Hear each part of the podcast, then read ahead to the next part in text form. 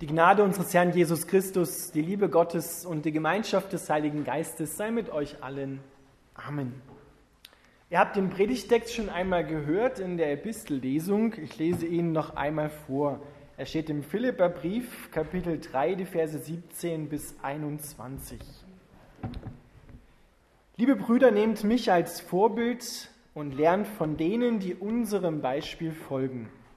Denn ich habe euch schon oft gesagt und wiederhole es erneut unter Tränen, dass viele Menschen durch ihr Verhalten zeigen, dass sie in Wirklichkeit Feinde des Kreuzes sind. Sie enden im Verderben. Ihr Gott ist ihr Bauch. Sie sind stolz auf Dinge, für die sie sich schämen müssten und denken an nichts anderes als an das Leben hier auf der Erde. Aber unsere Heimat ist der Himmel, wo Jesus Christus, der Herr, lebt und wir warten sehnsüchtig auf ihn, auf die Rückkehr unseres Erlösers. Er wird unseren schwachen, sterblichen Körper verwandeln, sodass er seinem verherrlichten Körper entspricht. Dies wirkt er durch dieselbe Kraft, mit der er sich überall alles unterwirft. Lieber Vater im Himmel, wir bitten dich, dass du dein Wort an uns segnest. Amen.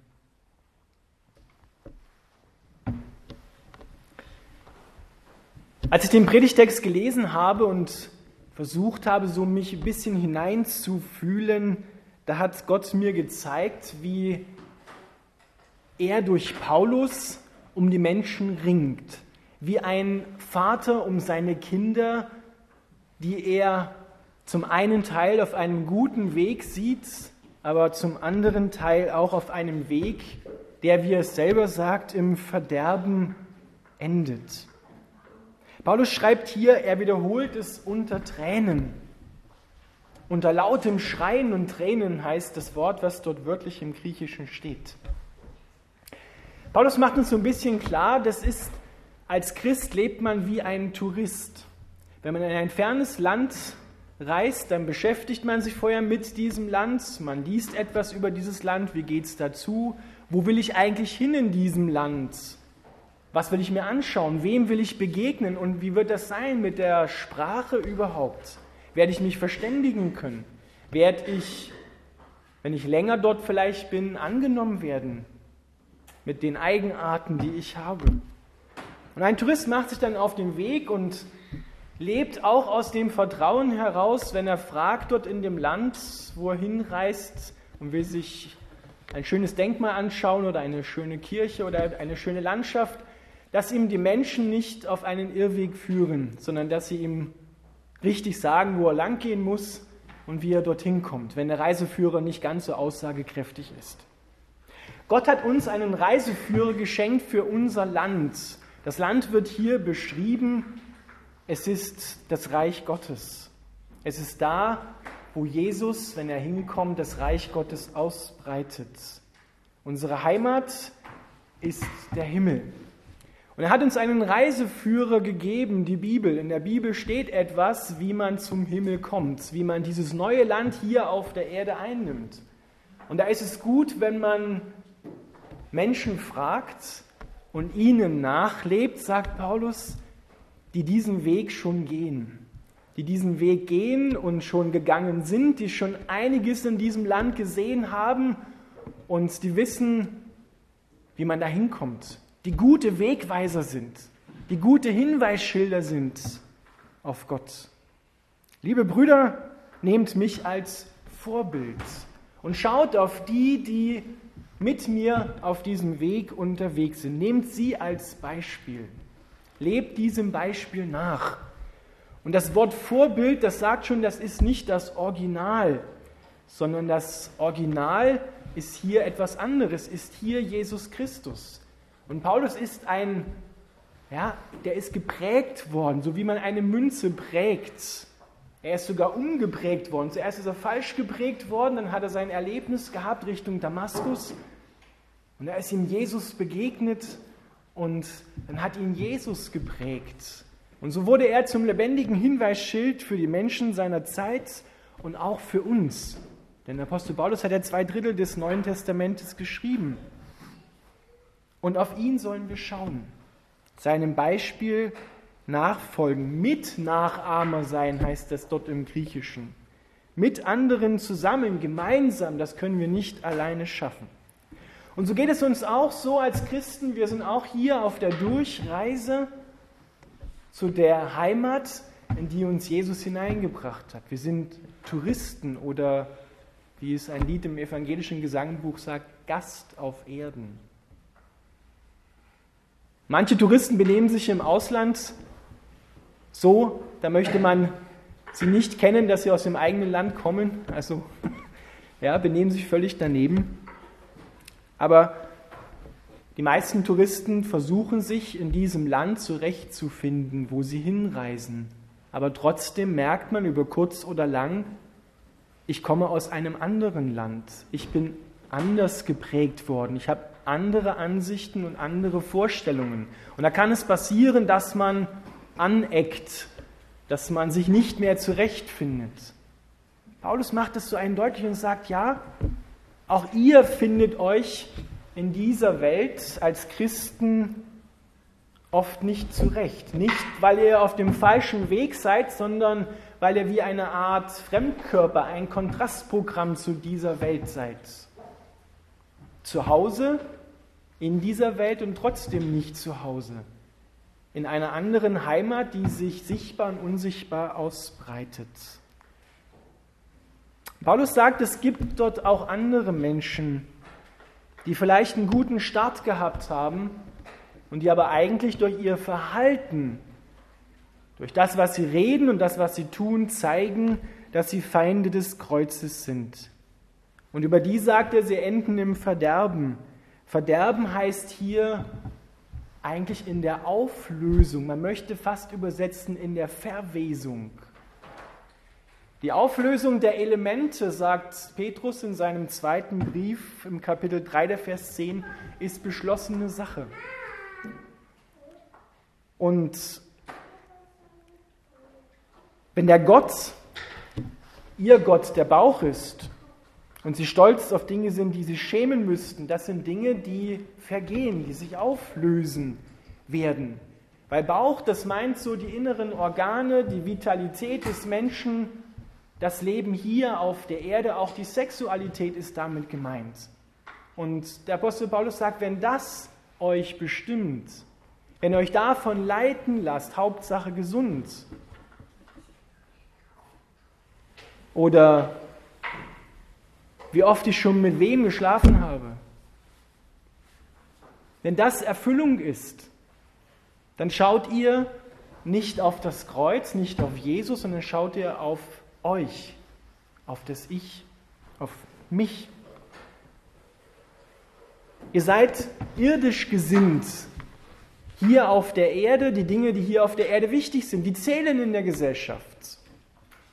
Dass man einen Titel hat, dass man wohlhabend ist, dass man es zu etwas gebracht hat, dass man Besitz hat, den die Motten und der Rost fressen. All das wird vergehen, all das wird verwesen, das wird sich auflösen. Die Elemente, sagt Petrus, werden sich auflösen. Und wir sollen nicht Teil dieser Elemente sein, weil wir uns von diesen Dingen haben bestimmen lassen. Auf was schaut denn Gott?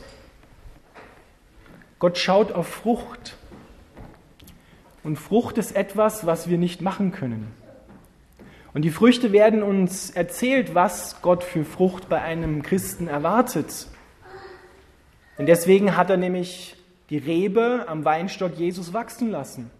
Die soll Frucht bringen. Weil ein Winzer im irdischen Bereich jetzt äh, so mal so gesehen der wird nicht in seinem Garten einen Weinstock pflanzen, um sie an den Blättern und an den Reben zu erfreuen, die keine Frucht bringen, sondern es ist Frucht. Der Winter ist auf Frucht aus, auf Ernte.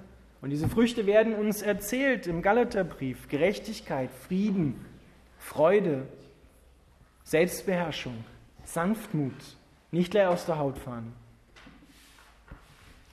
Das sind Früchte. Und wenn wir uns anschauen, wie Früchte auch im irdischen Bereich verwandelt werden, dann sehen wir, dass es den Früchten, ja, das sind oftmals schmerzliche Prozesse. Ein Weizenkorn wird zermahlen um dann Mehl zu sein und zu Brot gemacht zu werden, damit wir es essen können. Denn niemand mag ja zum Frühstück Weizenkörner, die vom Feld kommen, knabbern. Das können wir nicht aufnehmen, das können wir nicht verstoffwechseln. Und wenn das Weizenkorn nicht stirbt, dann bleibt es allein. Genauso die Traube. Die Traube wird zertreten, wird zermahlen, wird vergoren zu Wein, der dem Menschen Freude bringt. Im guten Sinne, in Maßen genossen. Das sind Prozesse, die jeder Mensch in seinem Leben hier und da erlebt.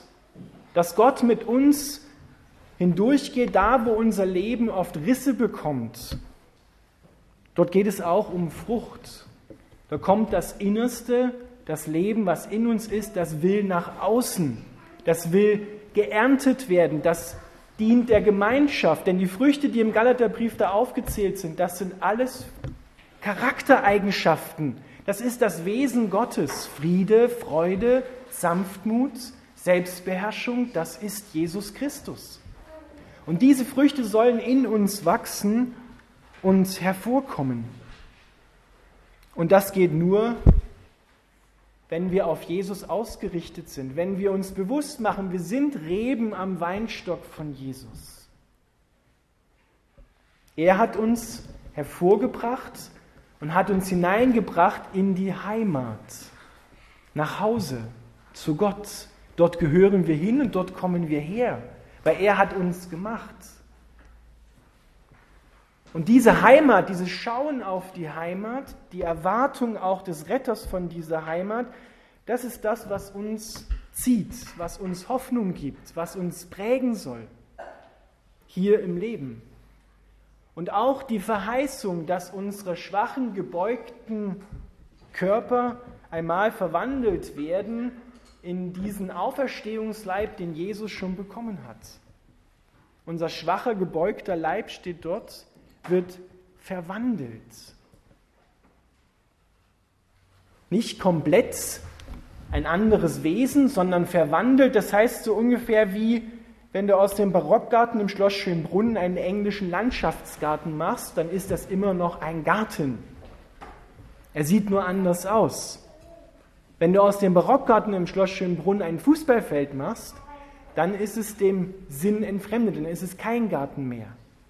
Aber das erste ist gemeint, eine Umwandlung in diesen, eine Verwandlung in diesen Auferstehungsleib von Jesus, den er schon hat und den wir bekommen werden. Ein Leib, der keinen Tod mehr kennen muss, keinen Schmerz, keine Krankheit, der ewig leben wird in der Gemeinschaft mit Gott und anderen Menschen. Das ist das, was uns bestimmen soll hier schon auf der Erde. Deswegen schreibt schreiben die Schreiber der Bibel davon. Und das ist dieser Wegweiser. Die Bibel ist der Wegweiser. Die Menschen, die das geschrieben haben, die Menschen, die vor uns im Glauben waren, sind Wegweiser hin auf Jesus Christus. Wenn wir jetzt 500 Jahre Reformation feiern, dann feiern wir nicht Luther, sondern wir feiern Gott. Wir feiern Jesus Christus, dass er den Menschen damals eine Reformation, eine Erneuerungsbewegung aus dem Heiligen Geist geschenkt hat und das brauchen wir auch heute noch. Aber dabei schauen wir mit Luther auf Jesus Christus und sollen dabei nicht stehen bleiben. Und wir müssen uns dabei selber prüfen, ob wir fruchtbar sind, ob wir überhaupt Frucht bringen wollen. Ein Weinstock geht durch verschiedene Zeiten in seinem Leben. Frühling, Sommer, Herbst und Winter. Und viele wollen im Frühling stehen bleiben, weil da sprießt alles, da ist alles wunderbar, da läuft alles glatt und wundern sich dann, wenn der Sommer kommt mit seiner Hitze, mit den Schädlingen, mit den Pilzen, mit den Feinden und denken, Gott ist weit weg. Aber genau dort wird sich dann zeigen, ob wir Menschen sind, die das Kreuz in Anspruch nehmen zum Kreuz kommen und sagen, Herr, zum Beispiel, ich bin so oft so ungeduldig. Ich kann nicht warten. Und dann werde ich wütend. Aber ich bringe das jetzt zum Kreuz und Empfange von dir vom Kreuz her aus dem Auferstehungsleben, das Jesus Christus ja selber ist, die Frucht Geduld, eine Frucht des Heiligen Geistes, eine Wesensart Gottes. Das ist der herrliche Tausch, den wir immer wieder am Kreuz tun dürfen. Denn Frucht zielt immer darauf, anderen Menschen Freude zu bereiten. Das ist ein Wegschauen von mir, ein Hinschauen auf Gott. Denn das Kreuz, das ist eine Lebensart, die einzige übrigens, die das Wort Leben verdient. Und diese Lebensart sehen wir schon innerhalb der Gottheit Gottes. Der Vater schaut, dass der Sohn immer auf dem ersten Platz ist, schaut, dass es ihm gut geht. Der Sohn schaut, dass er dem Vater dient, ihn verherrlicht. Und der Heilige Geist wirkt durch beide und hin zu beiden. Und dann schaffen sie den Menschen und möchten, dass der Mensch genauso lebt, wie sie das, wie Gott das schon in seinem Wesen hat. Bedingungsloses Geben, bedingungsloses Teilen von dem, was man hat. Im Philipperbrief gibt es diesen schönen Hymnus, wo erzählt wird, wie Gott Mensch wird. Er wird Fleisch und da gibt es einen Satz und er machte sich zu nichts. Er wollte für sich nichts und war dem Vater gehorsam. Und der Vater hat ihn dafür auf den höchsten Platz gestellt, gehorsam bis zum Tod am Kreuz, sagt Paulus. Ein Leben hingegeben für andere. Wenn unser Gott, unser Bauch, wenn, wenn der Bauch unser Gott ist, also sprich, das ist so wie eine Bauchnabelschale, schauen wir auf die Dinge, die für mich wichtig sind. Und das ist heute Wohlstand, Gesundheit, ja, Fruchtbarkeit, das hat im Alten Testament, wir haben die Tage erst drüber gesprochen, einen Namen, dieser Gott. Der hieß Baal. Ein Gott der Fruchtbarkeit, ein Gott, der Wohlstand bringt, ein Gott, aber auch der sexuellen Ausschweifung, der sexuellen Verwirklichung. Und geht es heute nicht in unserer Gesellschaft oft darum, sich zu verwirklichen, sich selber darzustellen? Jesus wollte sich nicht selbst verwirklichen, sondern er wollte verwirklichen, was dem Vater gefällt. Ein Leben für einen anderen. Das ist ein himmelweiter Unterschied. Und das können wir leben durch das Kreuz, indem wir die Wirkung des Kreuzes auf unser Leben beziehen, auf dein Leben beziehen. Jeden Tag neu. Das Kreuz in Anspruch nehmen, vergegenwärtigen, in Anspruch nehmen für dich. Und dann sind wir Menschen, die nicht Feinde des Kreuzes sind, sondern die Freunde Gottes sind, die Geliebte Gottes sind, die durch das Kreuz und mit dem Kreuz leben. Und das führt uns oft in Konflikt mit anderen Menschen, die anders denken, anders leben. Das ist ein Kontrastprogramm zu dieser Welt und kann auch zu Schmerzen führen, zu Leiden führen, um des Glaubens willen. Viele andere, unsere Mitbrüder, Mitschwestern in der Welt, erleben das gerade. In Syrien, Irak, Iran und anderswo auf dieser Welt. Aber dadurch entsteht Frucht. Wenn das Weizenkorn alleine bleibt, dann bringt es keine Frucht. Aber wenn es das Leben, was in ihm ist, freisetzt, weitergibt, auch durch den Tod hindurch und es ist so, durch Sterben hindurch wird die Frucht freigesetzt, wird das Leben freigesetzt. Es ist auch bei uns so. Durch tägliches Inanspruchnehmen des Kreuzes dürfen die alten Einstellungen sterben und Neues auferstehen. Und dadurch entsteht Frucht. Geben, nicht nehmen. Geben. Amen.